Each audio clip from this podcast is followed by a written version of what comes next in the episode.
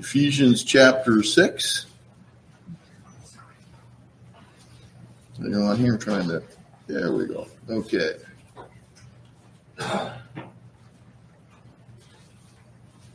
Boom. Okay. the sixth chapter of Ephesians, beginning at the 10th verse. Paul writes and says, Finally, my brethren, be strong in the Lord and in the power of his might. Put on the whole armor of God, that you may be able to stand against the wiles of the devil. For we do not wrestle against flesh and blood, but against principalities, against powers, against the rulers of the darkness of this age, against spiritual hosts of wickedness in the heavenly places. Therefore, take up the whole armor of God, that you may be able to withstand in the evil day, and having done all, to stand. Let us pray. Our gracious God and Heavenly Father, we thank you for your love and your kindness. We thank you for your word, Lord, that you've given it and preserved it throughout history and uh, even allowed it to be translated in our very own language so that we might hear your voice speaking to us, your word, uh, in our mother tongue. So we thank you for that privilege, Lord. We pray that you, that you would speak to us this day from the Holy Scriptures and that you would write your word in our hearts and minds and use that to transform us in our thinking and in our speaking and in our doing, Lord, that in everything you would receive the glory and that we would walk in a manner pleasing to you. And I pray, Lord, at this time now, you'd give us all grace to pay heed to your word and to receive it and to believe it. And I pray that the words of my mouth and the meditations of all our hearts would be acceptable in your sight through Jesus Christ, our Lord and Savior. Amen. Amen. So we come to this passage here, speaking of spiritual warfare,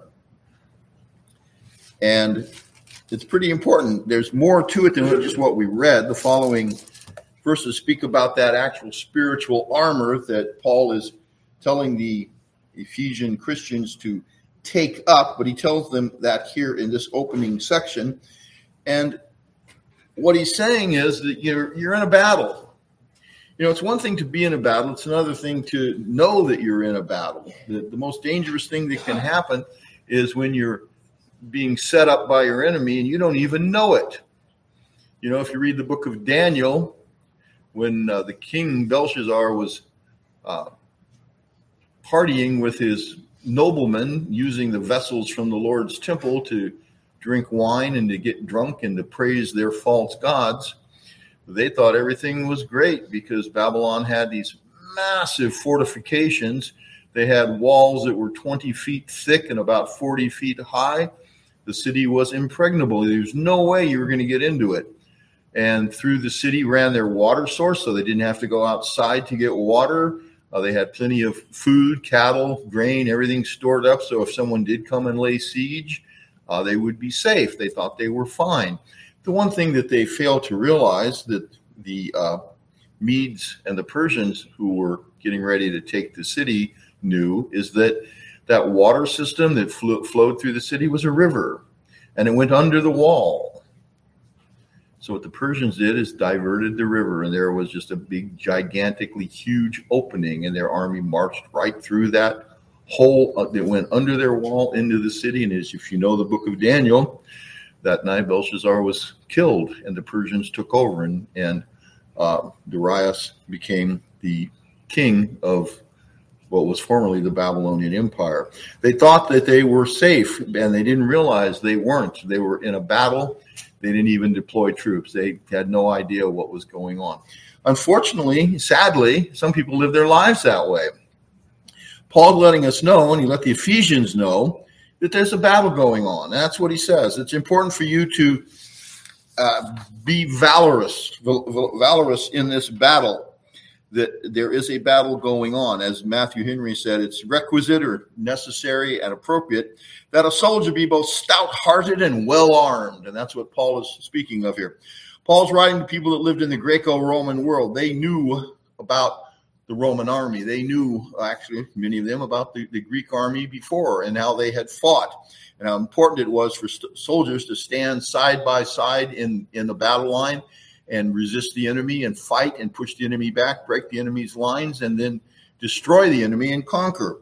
So Paul is calling them to do the same thing in a spiritual realm. He's saying you need to stand together because when he says, having done all to stand, as, as he concludes in verse 13, those are plural imperatives. He's saying this is what you need to do. He's talking about standing together with your brothers and sisters.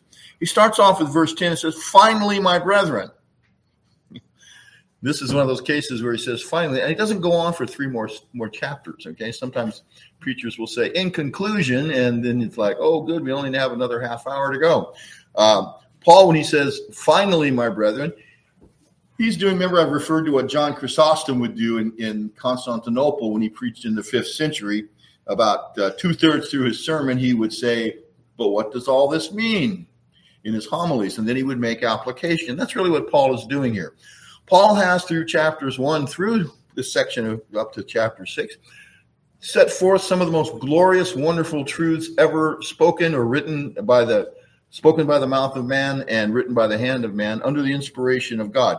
The truths of our salvation, our election, our calling, our sanctification, our salvation by grace alone through faith, received through faith, the righteousness of Christ given to us the fact that we were dead in trespasses and sins and have been raised up, that we were crucified with Christ, raised with him, uh, and the fact that Christ has a church. He has appointed elders in that church. He's given officers, uh, apostles, prophets, evangelists, and then the permanent offices of pastor and teacher. Christ has a kingdom and it is organized and it is governed according to his word. Christ didn't leave us destitute. The writer of the Hebrews says that as Moses was faithful in all his house, the son was even more faithful. And some of you noticed that and said, well, look at all the detail of the organization of the nation of Israel set forth in the law. And so we're to believe that church government is just kind of up in the air and that there's really nothing clearly spoken about it in the scriptures. You know, some people that don't want to follow certain things in scripture will say that often. At the Reformation, though, men looked at the word and they said, no, there's clear instruction that churches are to be governed by elders. Some elders are set aside to be ministers of the word. Minister, by the way, means servant, it doesn't mean Lord.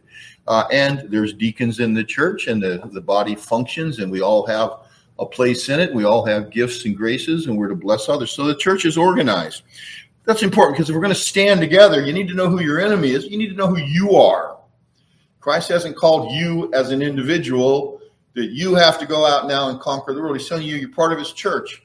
He didn't say, you know, you are Peter after Peter had confessed that Jesus was the Christ. Petros means a little stone. It's movable. Petros in Greek. Uh, that's the name of Peter. But he said, upon this Petra, that means a big, giant, massive rock, I will build my church, and the gates of hell will not prevail against it. He didn't say, upon this rock, I will build my church, and individual Christians all by themselves will be able to break down the gates of hell. Now, God does use individuals. We're not going to negate that. But we do need to recognize we're called as the body of Christ. It's not just superfluous for you to be part of a local church and part of God's people. You're called to stand. This is when he says, My brethren. Note these are plural um, admonitions, plural commands. Finally, my brethren, plural, be strong in the Lord. In the original, that's a plural verb. Be strong in the Lord and in the power of his might. So your strength is to come from the Lord. In 1 Peter chapter 5, Peter said, Be sober, be vigilant, because your adversary, the devil, as a roaring lion, walketh about seeking whom he may devour.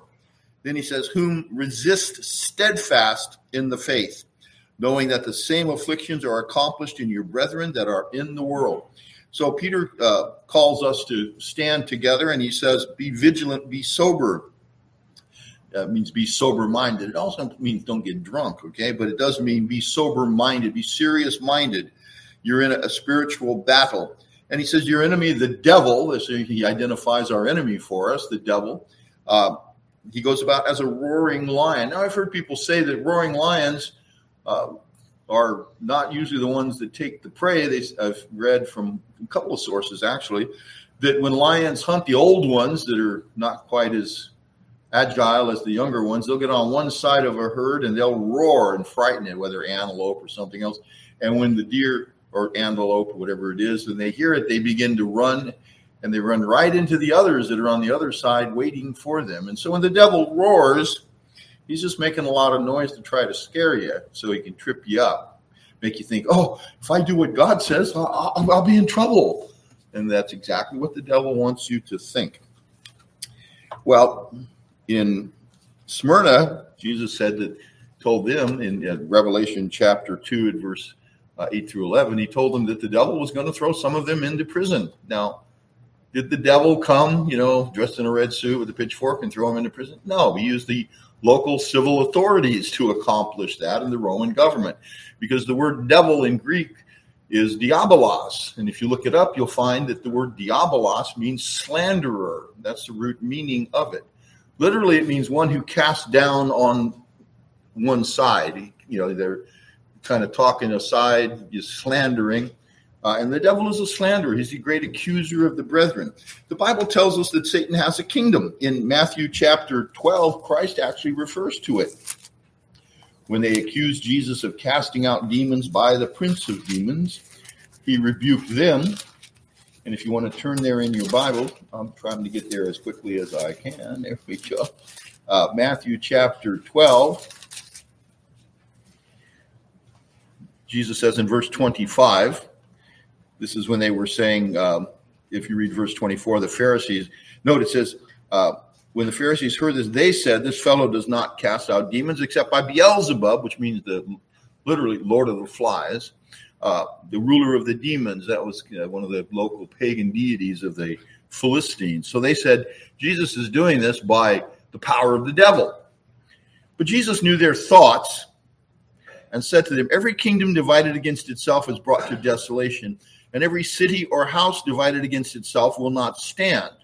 If Satan cast out Satan, he is divided against himself. How then will his kingdom stand? He's saying the devil wouldn't do that. Uh, but notice, how will his what kingdom stand? So the devil has a kingdom. It's all by usurpation and lies. Jesus said in John uh, chapter eight. Uh, he said to the uh, those who were withstanding his teaching, the, the Pharisees, he said to them finally, he said, You are of your father the devil, and the lust of your father you will do. And then Christ tells us something interesting. He says, He was a murderer from the beginning and abode not in the truth, because there is no truth in him. When he speaks a lie, he speaks it of his own, for he is a liar and the father of it. So the devil sinned of himself, but Jesus said he was a murderer from the beginning. Now it's an interesting thing because you know if you know the Genesis account, how did man fall into sin? Eve standing pretty close by the tree of the knowledge of good and evil, which they were told not to eat of it, and then the serpent begins to speak to her, and we know from the rest of Scripture that that serpent was possessed by Satan. And the serpent tells her, you know, God, God said you can't eat of all the trees of the garden. And he said, Oh, no, no, no, we're just not supposed to eat of this one. So he gets her to focus on the thing that's forbidden. And she says, We're not, God has said you shall not eat of it nor touch it, which God never said they couldn't touch it. I've mentioned that before. Lest you die. And the Hebrew is, they use the, the word lest there is the Hebrew word pen. It means perhaps. So she made the commandment stricter than it was and the penalty of just a possibility. It's not what God had said. God said, Thou shalt not eat of it, not ye, you know, plural. Thou, that was an individual command. Thou shalt not eat of it, for in the day that thou eatest thereof, thou shalt surely die. It's the old King James English, but it's pretty to the point. Okay. So, so she changes what God said. And then it's interesting because when Satan then responds, he says, You shall not surely die. Wait a minute, she didn't say that. That's what God said. See, God isn't a God gave his word. The devil's not interested in overthrowing a paraphrase of God's word. There's plenty of that out there. He's not interested in overthrowing somebody's misunderstanding of it. He's happy if that's going on. What he's going after is getting them to break with what God actually said.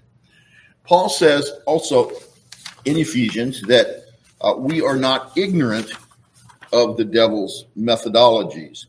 Uh, in Second Corinthians 2.11, he says, we are not ignorant of his devices or his wiles, okay?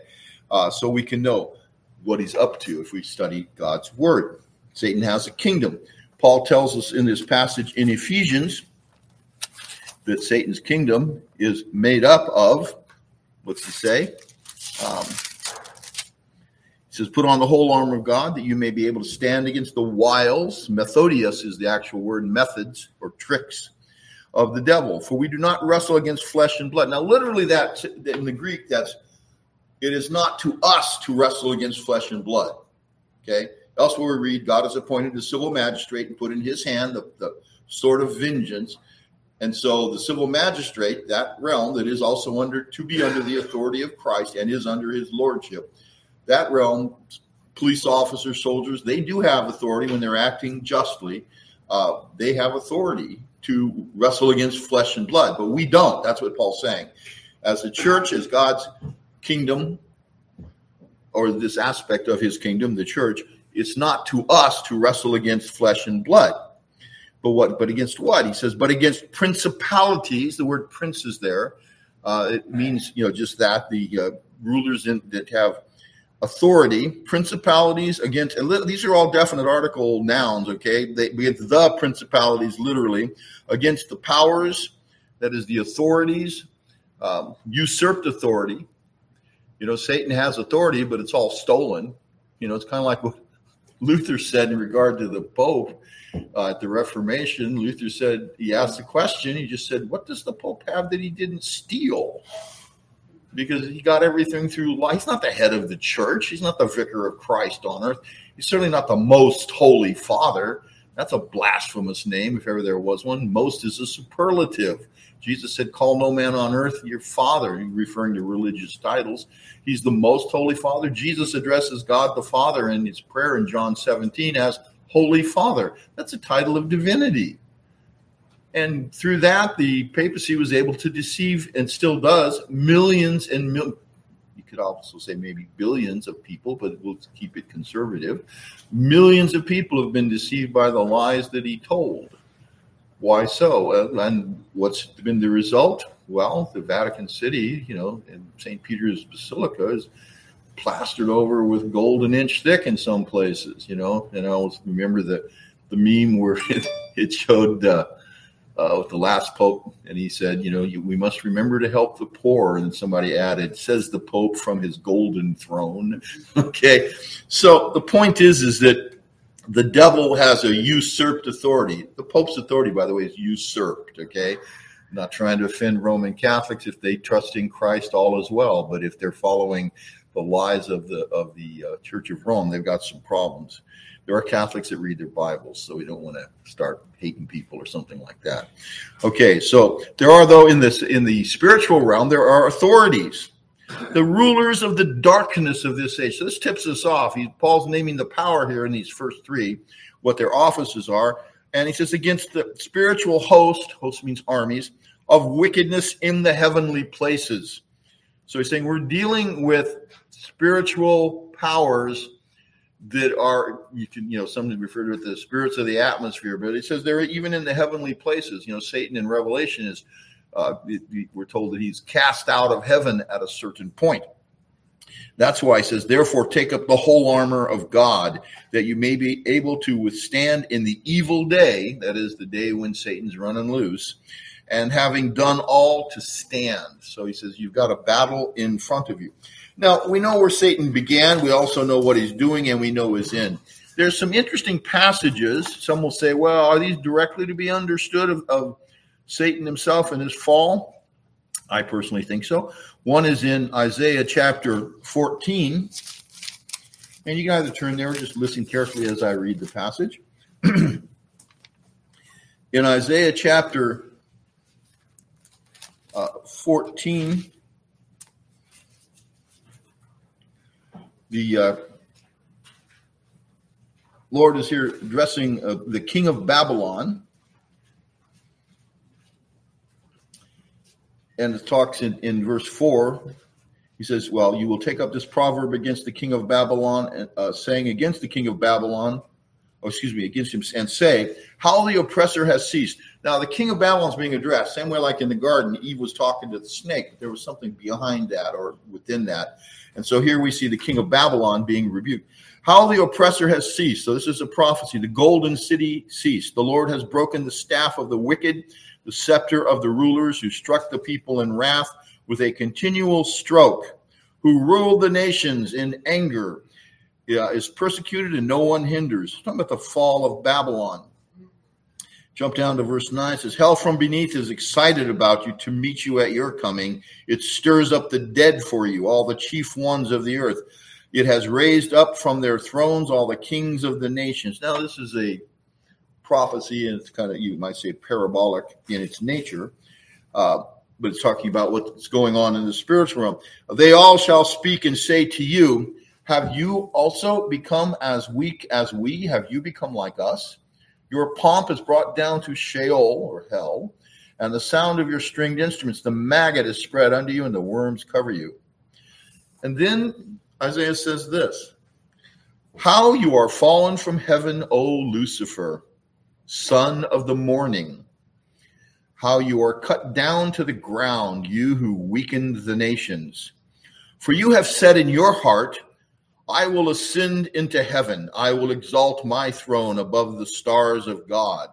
I will also sit on the mount of the congregation on the farthest sides of the north. I will ascend above the heights of the clouds. I will be like the Most High.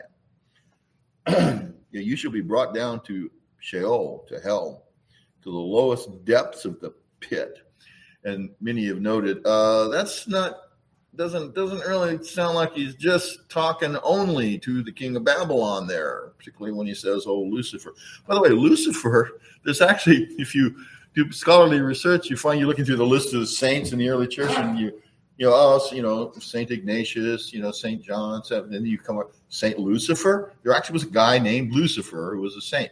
That term, that name wasn't always considered bad. Lucifer comes from the, the, the luce, light, and Pharos means to bear, light bearer. It's actually the term used to describe the um, planet Venus when it rises in the horizon. And it's like that was, you say, was that supposed to be Lucifer? Well, it's not, it's a planet, right? It's not Lucifer, but it was, that was the name given to the light bearer because it was so bright in the heavens. And I always like it because when uh, Venus is coming up in the mornings, you see it, it's rising and it's getting higher and higher and higher. And it looks like it's going to just be the most dominant thing in all the sky. And then the sun comes up. the sun of righteousness rises with healing in his wings, as Malachi said. And pretty soon the morning star is gone. The morning star is not the devil. If you see that, it, praise God. It's a beautiful thing, okay? Uh, there actually was a guy on a. Uh, uh, airport one time in the tower when he saw it. He was a young guy, just started working as an air controller. You'll appreciate this. And he saw a light coming, and so he gave it clearance to land. He thought it was a plane coming with its headlight on, and the other guys laughed because they said, "You just gave the planet Venus clearance to land here." Uh, so they didn't let him forget that either. Now it's pretty well common knowledge. Uh, so it's a very bright, beautiful star. When it was named that, it wasn't that wasn't considered a bad term. Okay. Uh, but it is nice to know that even though it, you know, if you think, oh, that's what they maybe that, and when the sun rises, it's gone. Okay, it's still there, but it has no glory. Okay, so that's one of the pictures. So here we read this about this this one called Lucifer in translation, anyway, who says, "I'm going to ascend in heaven. I will exalt my throne above the stars of God." Basically, the one saying, "I'll be like God." It's not going to happen. He says, "You'll be cast down into hell." In Ezekiel chapter 26, there's another one of these uh, references Ezekiel 26.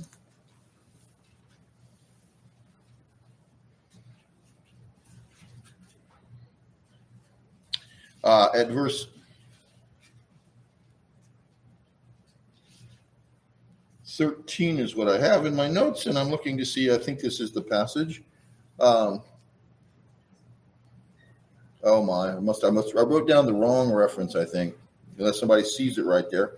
It's where the, uh, he's addressing the king of Tyre, but it's pretty clear he, he starts talking about uh, the the devil himself. And I wrote, yeah, okay, this is me in my notes. I apologize. Okay, the one from Isaiah is close enough. There might actually be a cross reference, so you can do some Bible study on your own and find that passage in Ezekiel. I'm going to move on. Okay, but the point is, we know Satan's origin.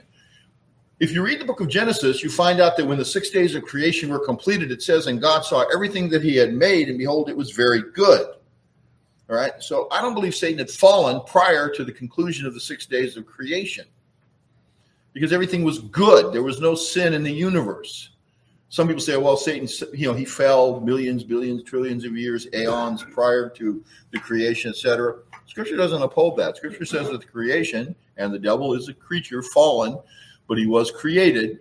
Um, that the original creation was all good. And so I personally think that the, the day he came and tempted Adam and Eve was probably the day he himself decided to try to usurp God's authority. And in Revelation, it refers to the dragon sweeping a third of the stars from heaven. And some believe that might be a reference to the number of angels that sided with him.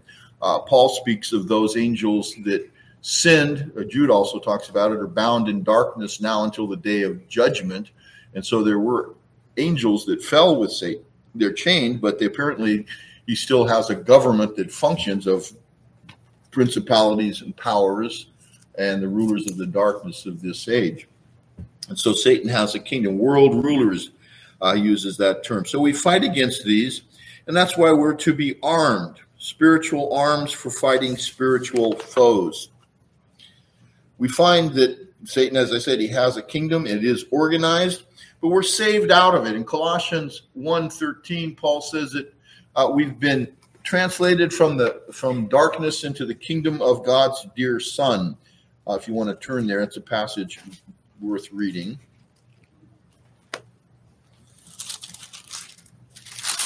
The first chapter of Colossians 1 13, after Paul says we should be giving thanks, he says, He has delivered us from the power of darkness and conveyed us into the kingdom of the Son of his love, in whom we have redemption through his blood, the forgiveness of sins.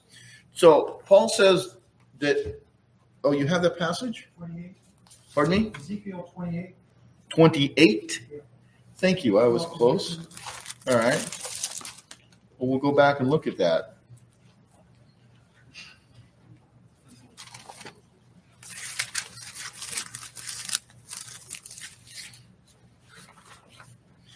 Uh, let's see, 28 at verse 13. There we read, Moreover, the word of the Lord came to me, saying, Son of man, take up a lamentation for the king of king of Tyre, and say to him, Thus says the Lord. Again, the king of Tyre is being addressed here, but it, again, it comes across like something more than just him is being addressed. The power behind him and he says, uh, goes on, says, You were the seal of perfection, full of wisdom and perfect in beauty. You were in Eden, the garden of God. See, again, that sets it back within the six days of creation when Adam was in the garden. And note he says, You are the seal of perfection, full of wisdom and perfect in beauty. You were in Eden, the garden of God. Now, the king of Tyre had not been personally in the Garden of Eden, but someone else had. That was the power behind him. So we do learn from this that Satan does use wicked rulers to accomplish his purpose. So when we speak about spiritual fights, we do recognize, yes, there are evil men that are used of Satan to try to accomplish his purposes. So you were in Eden, the garden of God. Every precious stone was your covering the sardius, topaz, and diamond, beryl, onyx, and jasper, sapphire, turquoise, and emerald with gold, the workmanship of your timbrels and pipes, was prepared for you on the day you were created. You were the anointed cherub who covers. Remember on the Ark of the Covenant, there were two cherubs that they were told to make, symbolizing uh, God's presence in heaven. They said the glory of God, you know, would, would be in the, the midst, but there were two cherubs that covered or angelic beings. It says, You were the anointed cherub who covers. I established you. You were on the you were on the holy mountain of God. You walked back and forth in the midst of fiery stones. You were perfect in your ways from the day you were created till iniquity was found in you. By the abundance of your trading, you became filled with violence. Again, now he's talking to the king of Tyre, but he's addressing the one behind him. Uh, you became filled with violence within and you sinned. Therefore, I cast you as a profane thing out of the mountain of God, and I destroyed you, O covering cherub, from the midst of the fiery stones. Your heart was lifted up because of your beauty. You corrupted your wisdom for the sake of your splendor. I cast you to the ground and laid you before kings that they might gaze at you. You defiled your sanctuaries by the multitude of your iniquities, by the iniquity of your trading. Therefore, I brought fire from your midst, it devoured you. And I turned you to ashes upon the earth in the sight of all who saw you. All who knew you among the peoples are astonished at you. You have become a, horror and shall be no more forever. Now, that's future yet. But we see here that that seems to be a reference to Satan's fall when he was in Eden and then basically decided he should be God. He just fell in love with himself. Uh, the original narcissism began with the enemy. And so we get some insight into Satan's beginning. His present works, we are fighting a spiritual battle. Uh, we fight against wickedness in high places, Paul said.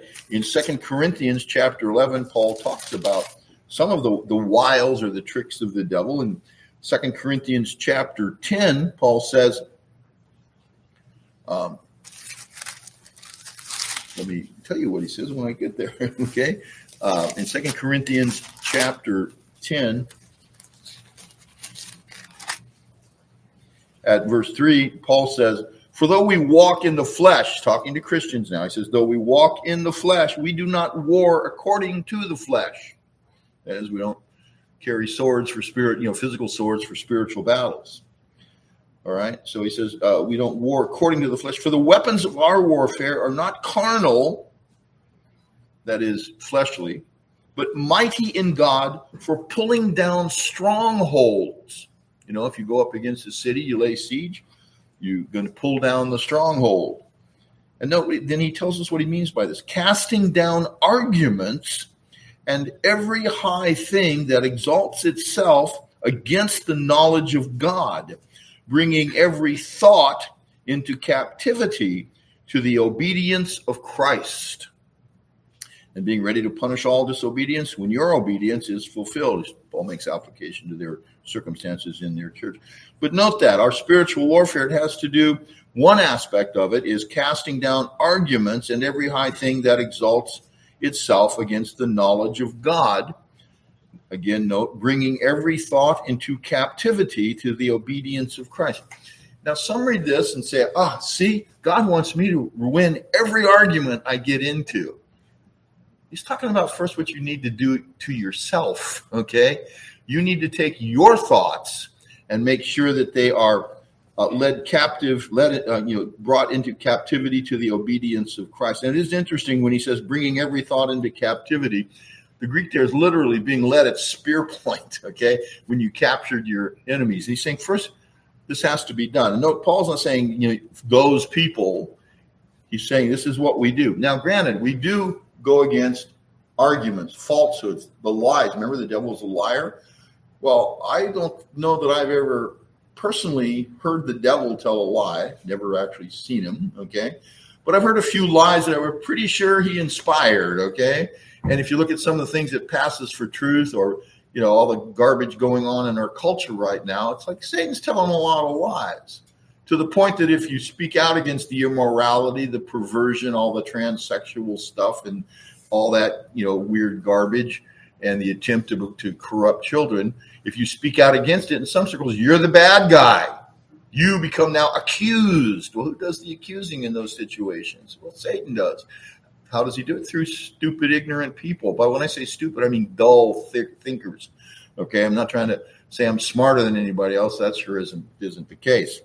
Okay, wicked people are often highly more intelligent than the righteous. Jesus even said that. You know that the, the children of this world are uh, sometimes brighter than God's children. Okay, but they're wrong if they're not following God's word. Our job is to bring every bring down arguments and bring every thought captive uh, to the knowledge of Christ that means the battle that we're fighting is in the mental area, okay, to our thoughts are. We see this really clear uh, in regard to Judas Iscariot when uh, we're told in uh, in Luke 20, 22, verse 3, and John 13, 27, that at the Last Supper, when Jesus gave Judas the piece of bread, it said Satan entered into him. And then Jesus told him, What you're going to do, go do quickly. And then he left. Uh, Judas was possessed by Satan at that point. But if you look at John 13, 2, John tells us Satan having already put into the heart of Judas Iscariot to betray Jesus. First came the thought, later came the action. If we're going to fight our spiritual enemy, we need to know where the battleground is. Martin Luther said, no matter how courageously you conduct yourself, you know, as a soldier of Christ, if you're not actually fighting where the battle's going on, then you're worthless. We need to know where the battle is. And the one very important thing is your mind. That's why Paul says in Romans 12, I beseech you, therefore, brethren, by the mercies of God, that you present your bodies a living sacrifice to God, holy, acceptable unto God, which is your reasonable service. He says, And be not conformed to this world, but be transformed by the renewing of your mind, that you might prove what is that good and acceptable and perfect will of God. That's Romans chapter 12, verses 1 and 2. And so the battle's in the mind primarily in these things. We see how the devil wins over people's opinions. Uh, and he has his servants. They serve him. Elymas, remember in Acts when Paul was preaching in Acts 13 before uh, Paulus, and when he preached in front of the consul, and then it says Elymas the sorcerer began to try to oppose what Paul was saying, and Paul rebuked him. And he called him a, a child of the devil, you son of the devil, he said. Uh, John in First John talks about those who continue in sin are children of the devil. He says a very interesting thing that uh, in in John First John three eight, and this is important in speaking of spiritual warfare.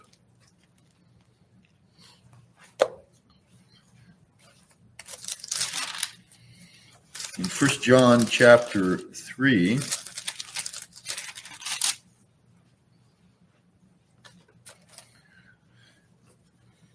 John says, first, little children, this is verse 7, 1 John 3 7.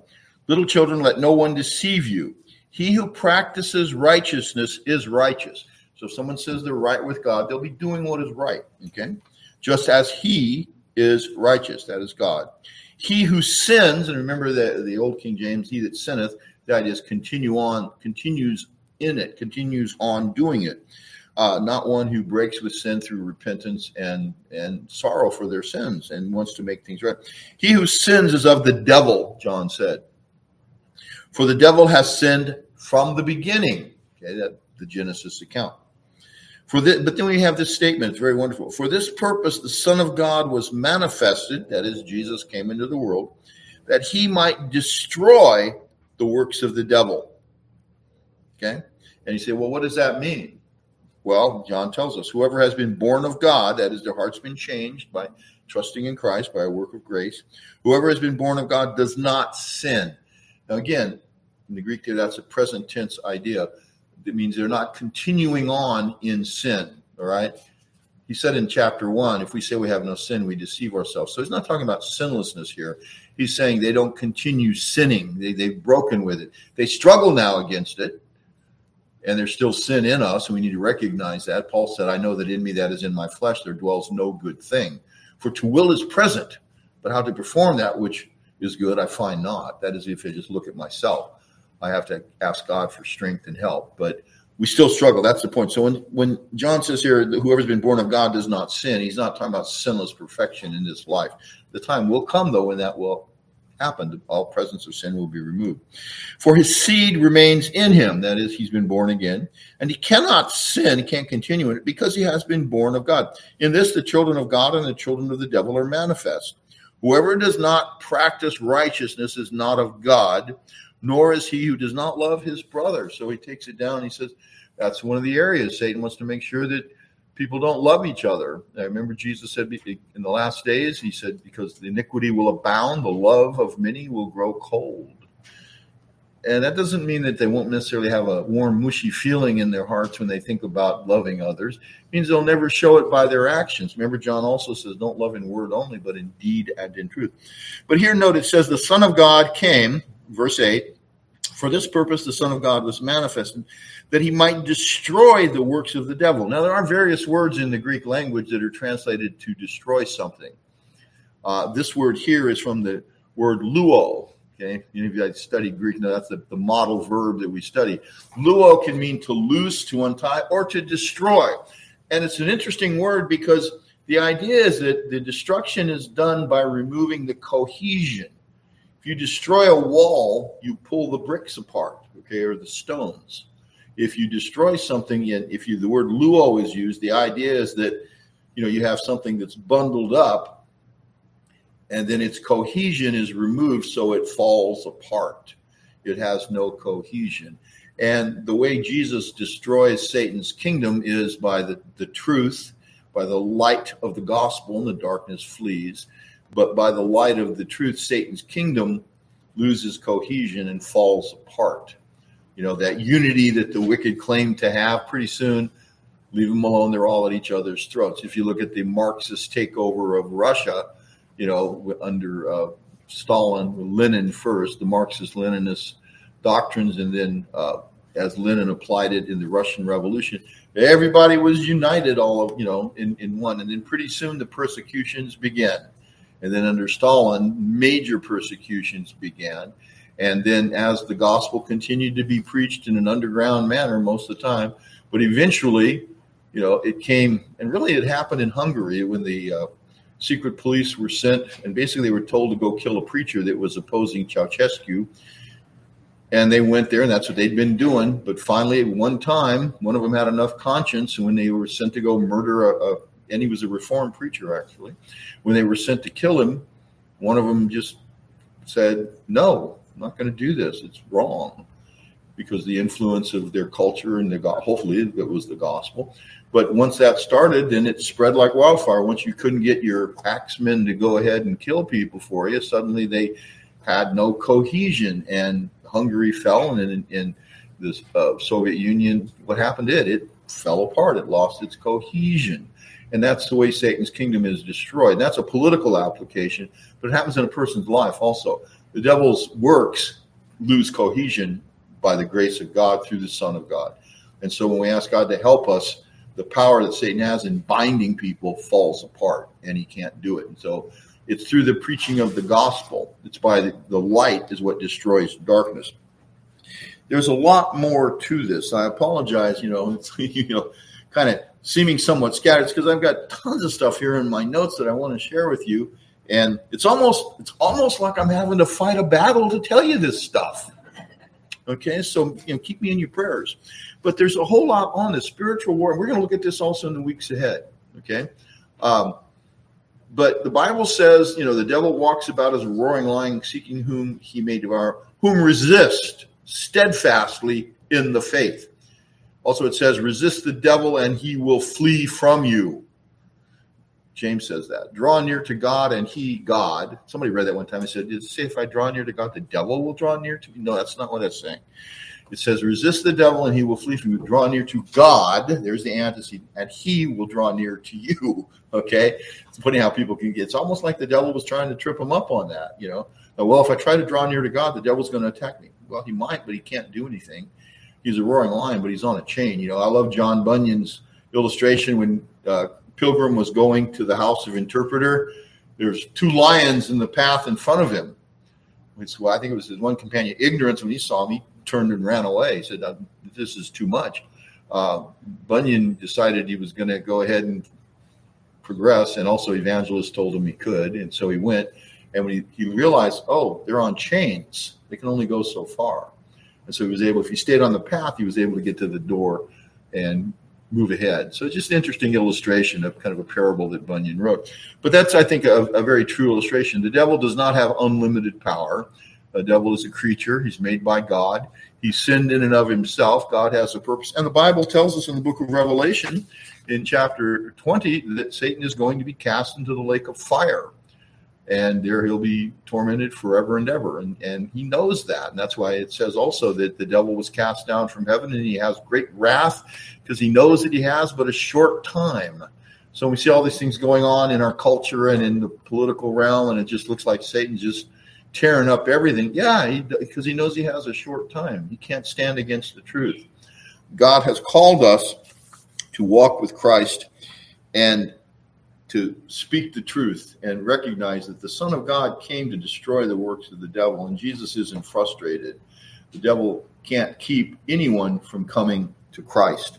If you remember the man that was uh, possessed of the, the, the devils, it's recorded. We'll look at the passage in Luke. I, this is important to look, and we'll close with this. In Luke chapter 8, this is recorded in all three of the Gospels, but in, in Luke chapter 8,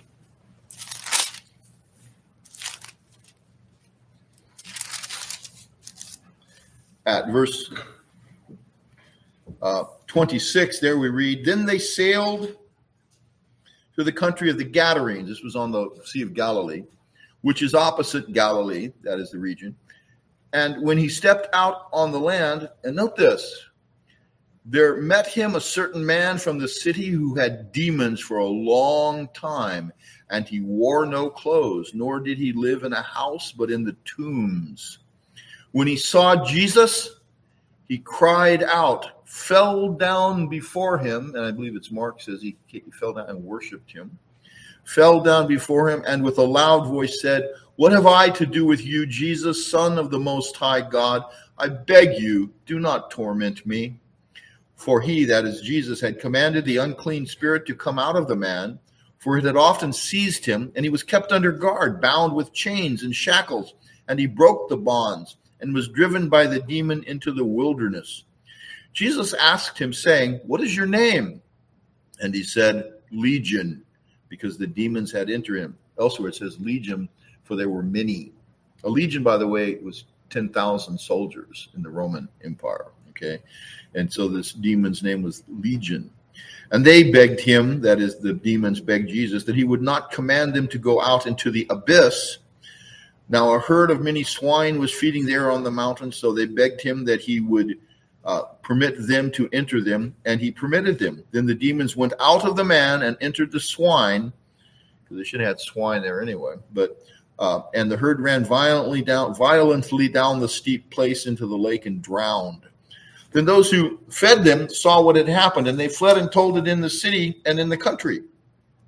Then they went out to see what had happened and came to Jesus and found the man from whom the demons had departed sitting at the feet of Jesus, clothed and in, and in his right mind. And they were afraid. Note that we see the mental aspect of this, where the devil tries to influence people. They also, who had seen it, told them by what means he who had been demon possessed was healed. Then the whole multitude of the surrounding region of the Gadarenes asked him to depart from them, for they were seized with great fear. Apparently, they weren't worried too much about the, the demons, but they didn't like the fact that Jesus had destroyed their herd of pigs. Uh, they asked him to leave, and he got in the boat and returned. Now, the man whom the demons had departed, from, uh, from whom the demons had departed, begged him that he might be with him. But Jesus sent him away, saying, Return to your own house and tell what great things God has done for you. And he went his way and proclaimed throughout the whole city, and elsewhere it says throughout Decapolis, that whole region, uh, what great things Jesus had done for him.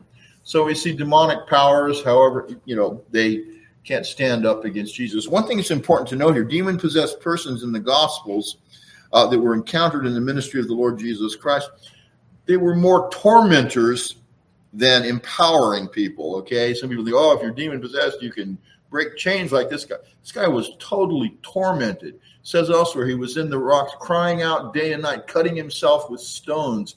He was in an absolute miserable, miserable condition uh, because of whatever these devils were doing to him. And but when he saw Jesus, says he came in, and I believe it is Mark says he came uh, running to Jesus, and it says, and he worshipped him. And so the devil's power is definitely limited. He can't keep anybody from coming to Jesus. So if you're troubled or you think like, well, I don't know, you know, I've got things going on. Sometimes I think the devil's got too much of a grip on me.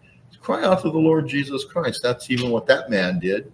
Uh, and what did Jesus do? Jesus never turned away anybody that came to him in simple faith, trusting him.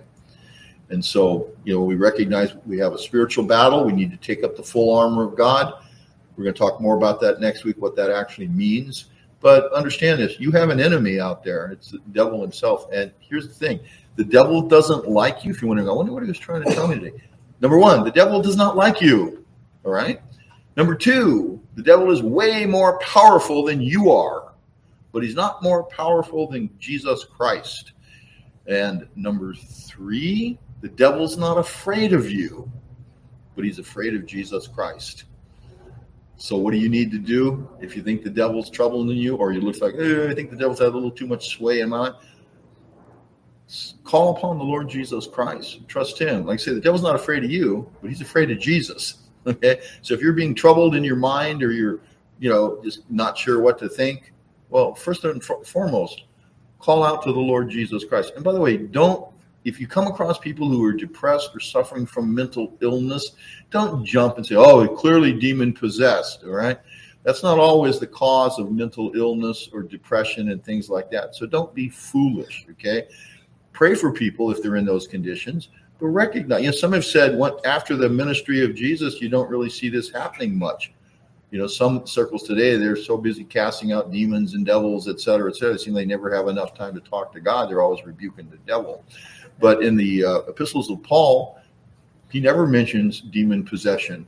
He did cast a demon out of a girl um, when he was in Philippi, but it seems like where the gospel was preached, demon possession was not a problem anymore. So, because uh, darkness can't stay where the light shines. And if Christ is in your heart, you don't have to worry about demon possession. You have the Spirit of God.